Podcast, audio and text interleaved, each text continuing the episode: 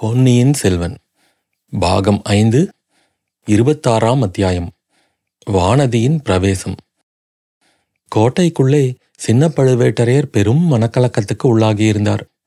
வீரதீரங்களில் அவர் யாருக்கும் சளைத்தவர் அல்ல ஆனால் தமையனாருடைய யோசனையைக் கேட்டே எந்த காரியமும் செய்து பழக்கப்பட்டவராதலால் இந்த நெருக்கடியான நிலைமையில் சிறகு இழந்த பறவையைப் போல் தவித்தார். அன்று காலை முதல் ஒன்றன் பின் ஒன்றாக விபரீதமான செய்திகள் அவர் காதுக்கு எட்டிக்கொண்டிருந்தன பெரிய பழுவேட்டரையர் கடம்பூர் சம்புவரையர் மாளிகையிலிருந்து தஞ்சைக்கு புறப்பட்டு இரண்டு தினங்களுக்கு மேலாயின என்று ஒரு செய்தி கிடைத்தது. புயல் அடித்த அன்று கொள்ளிட நதியை கடந்து கொண்டிருந்த படகுகள் பல மூழ்கிப் போயின என்றும் அவருக்கு தெரிந்திருந்தது. சிறிது நேரத்துக்கெல்லாம் பெரிய பழுவேட்டரையரின் படகில் இருந்த ஒருவனே வந்து சேர்ந்தான்.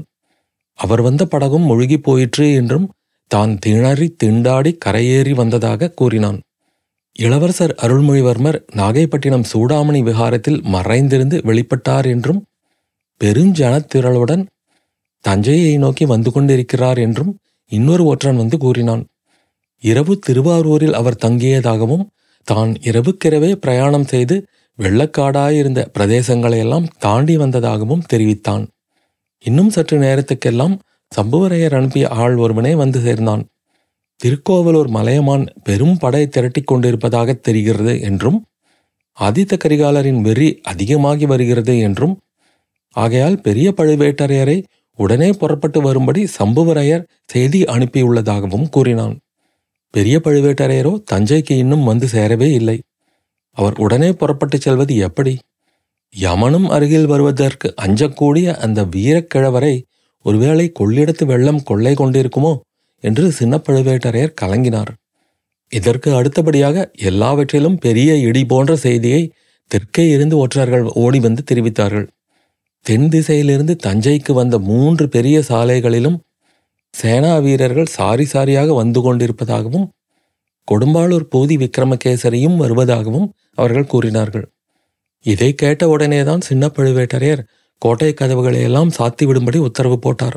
உள்ளிருந்து யாரும் வெளியேறுவதையும் வெளியிலிருந்து உள்ளே வருவதையும் கண்டிப்பாக தடை செய்துவிட்டார் வழக்கம் போல அன்று கோட்டைக்குள் வந்த வேளக்கார படையினரே சக்கரவர்த்தியின் அரண்மனையைச் சுற்றிலும் காவலுக்கு அமைத்துவிட்டு தம்முடைய சொந்த படை வீரர்களை கோட்டை காவலுக்கு நியமித்தார்.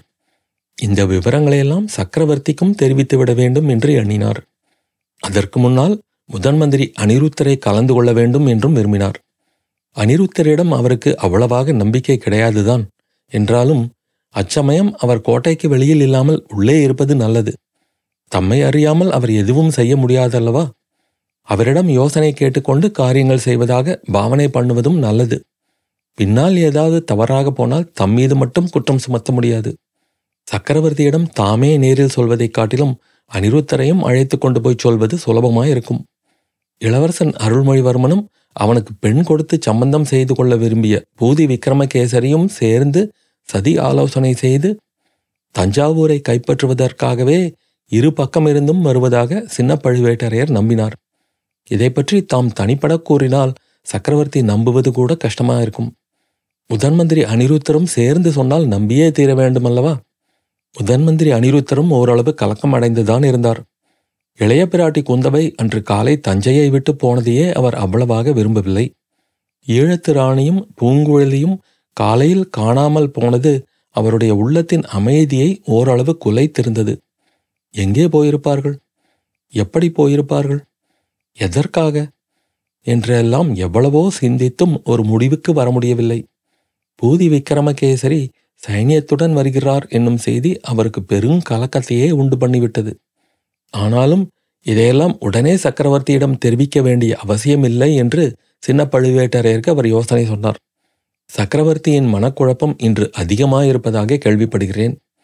மகாராணியின் அந்தரங்கத்து சேடி வந்து தெரிவித்துவிட்டு போனாள்.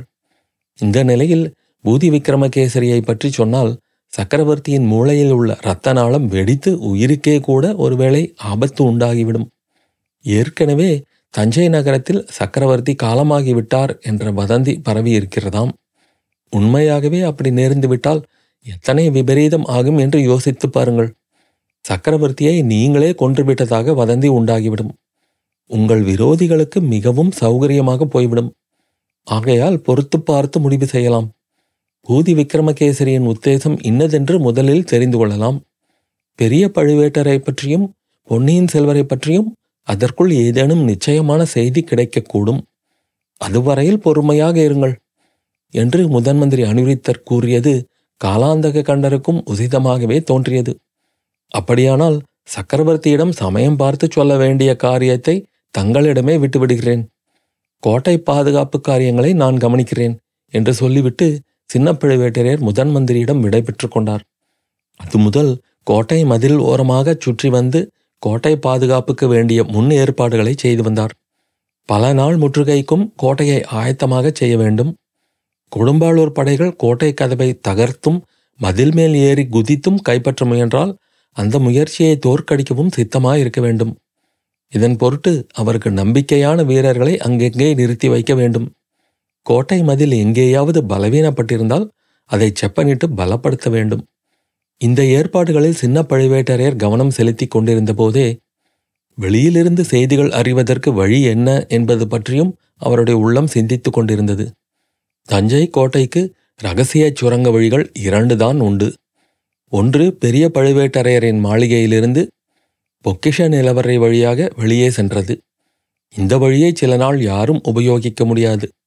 ஏனென்றால் அந்த வழி வெளியே திறக்க வேண்டிய இடத்தில் வடவாற்றின் வெள்ளம் அலை மோதிக்கொண்டு சென்றது.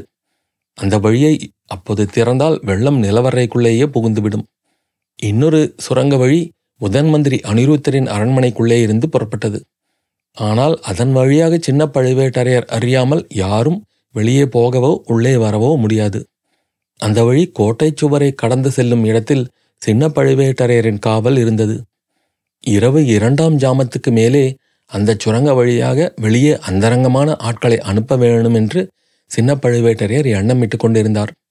கடம்பூருக்கும் பழையாறைக்கும் ஆட்களை அனுப்பி பெரிய பழுவேட்டரையரை பற்றியும் பொன்னியின் செல்வரை பற்றியும் நிச்சயமான தகவல் அறிந்து வரச் செய்ய வேண்டும்.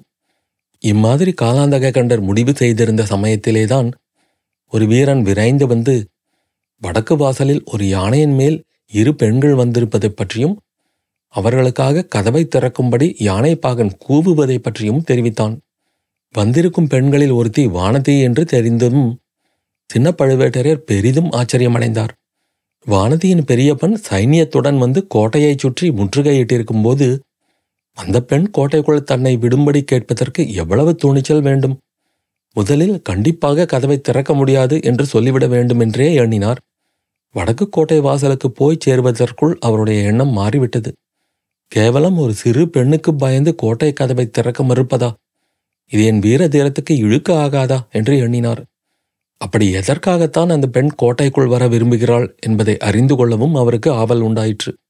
கோட்டை வாசலின் மேல் மாடியில் ஏறி நின்று பார்த்தார்.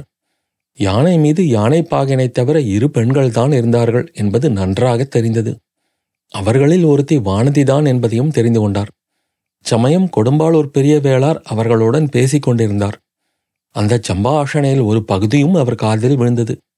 பெரிய வேளார் வானதியை கோட்டைக்குள் போக வேண்டாம் என்று சொல்வதையும் வானதி அதை மறுத்து உள்ளே போவேன் என்று பிடிவாதம் பிடிப்பதையும் அறிந்து கொண்டார். எனவே வானதிக்கு கதவை திறந்து விடலாம் என்ற எண்ணம் உறுதிப்பட்டது. பெரிய வேளார் அப்பால் அகன்று சென்றதும் யானை மேலும் சில அடிகள் எடுத்து வைத்து அகழ் ஓரத்தில் வந்து நிற்பதை கண்டார். யானை பாகன் கொம்பை எடுத்து ஊதிவிட்டு முன்போலவே கொடும்பாளூர் இளவரசிக்கு கோட்டை கதவை திறந்து விடுங்கள். பெரிய பழுவேட்டரையரிடமிருந்து சின்ன பழுவேட்டரையருக்கும் இளைய பிராட்டியிடமிருந்து சக்கரவர்த்திக்கும் செய்தி கொண்டு வரும் வானதி தேவிக்கு உடனே வழிவிடுங்கள் என்று கூவினான். இதை கேட்டதும் சின்ன பழுவேட்டரையரின் மனதில் கொஞ்ச நஞ்சம் இருந்த சந்தேகமும் தயக்கமும் நீங்கிவிட்டன. பெரிய பழுவேட்டரையர் வானதியின் மூலமாக தமக்கு செய்தி அனுப்புவது விசித்திரமானதுதான்.